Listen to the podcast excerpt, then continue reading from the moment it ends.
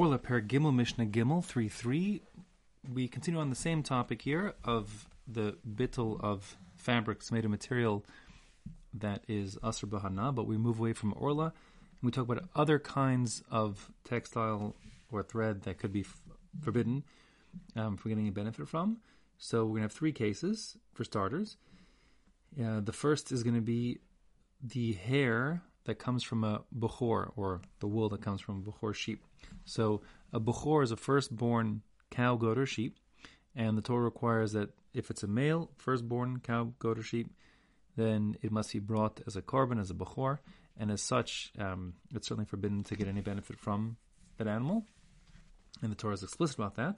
If the bukhor has a mum, it has some sort of permanent blemish, so then it won't be brought as an offering. Um, it still, however, um, cannot be worked or shorn, and the shearing of a Bechor animal, even if it's a Balmum, even if it can't be brought as an offering, is forbidden um, by rabbinic enactment to be Asr Bahna, that the shearings are forbidden to get any benefit from, at least Midrabanan, even if it fell out. So, that being the case, the Mishnah will say, Ha'oreg malo hasit mitzemer ha'bechor babeged. If one weaves even one sit breaths amount of wool from a firstborn male sheep into a garment. So then, since it's forbidden to get benefit from that single thread or that, and Reb Meir holds it's not going to be batal because a significant amount of thread, one melosit. So yidalek habeged, the whole garment must now be burned. Um, similarly, if you have misear hanazir, if you have hair that came from a nazir, the nazir is a person who commits, um, amongst other things, not to cut his hair, and then after the period of his nazir is over, let's say 30 days, he will um, shear his hair, and then the pasuk specifies his hair should be put under the pot um, in which his korban shlam is cooking. So the Torah forbids any other use of the nazir's hair. So here we're talking about if you take that nazir's hair and you use it um, to make sackcloth out of, or similarly, if you um, take the hair from a peter chamor. Chamor is a donkey that's a firstborn donkey male. So the halacha there is it's not brought as a korban as the firstborn cow, goat, or sheep, um, but it has to be redeemed and exchanged essentially for a sheep.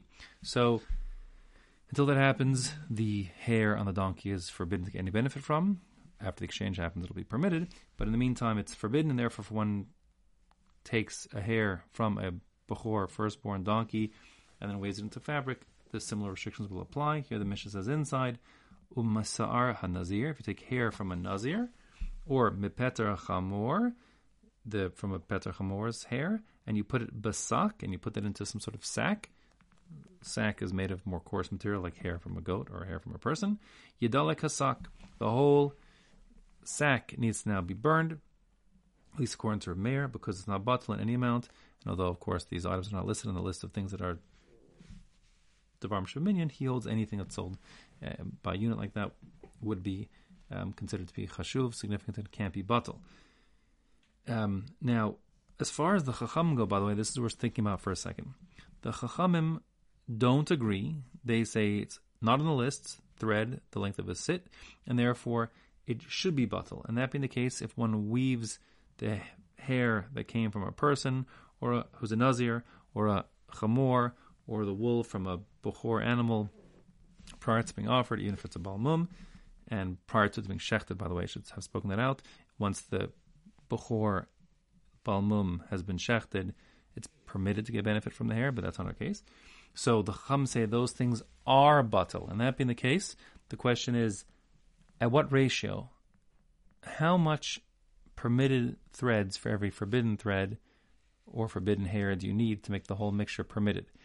So previously in the previous Mishnayos, we had said you need 200 times for the threads that were dyed with orla, but orla carries that special rabbinic 200 time requirement. As far as these things go, while they are forbidden, there's no the bittel of them isn't at the 200 level. That's unique to orla and kila. Um, in fact, this is a simple case of min. It's hairs with other hairs, or threads with other threads, and it's yavish yavish. There's no exchange of flavor. Each hair is discrete. There's no one isn't you know conveying part of its hairy molecules to other hairs, if you will. And that being the case, the rule is, as I said in the Hagdama, a simple yavish b'yavish min mixture requires bittel barov, a simple majority. So as long as you had two permitted threads for every one forbidden thread, according to the Chachamim, the whole garment is permitted. Okay. Uvu mukdashim. Now, if you have hair that comes from a hektish animal, that would mean like a bechor um, that was offered them as beach. Um, and the truth is, by the way, the same way that the bechor's hairs are restricted before it's offered, that's true for any animal, any korban, I should say. And if you have an animal being brought as a chatas or asham, etc., also you can't shear it. Um, but once it's been offered, the bechor or any other animal for that matter, the hair is totally forbidden um, because it's kachim. And that being the case, Makajin Bukol Shahain, they confer the Isser in any amount, meaning the previous part of the Mishnah had said you need to have a significant amount of thread for not to be bottle according to Meir, and that significant amount was a malo sit, the distance between your index and middle finger. But once you're talking about hair from a animal that was brought in the Mizbeach, so then it's in any amount forbidden, because it's, it's uh, the these up amount, and therefore the at any amount it's forbidden.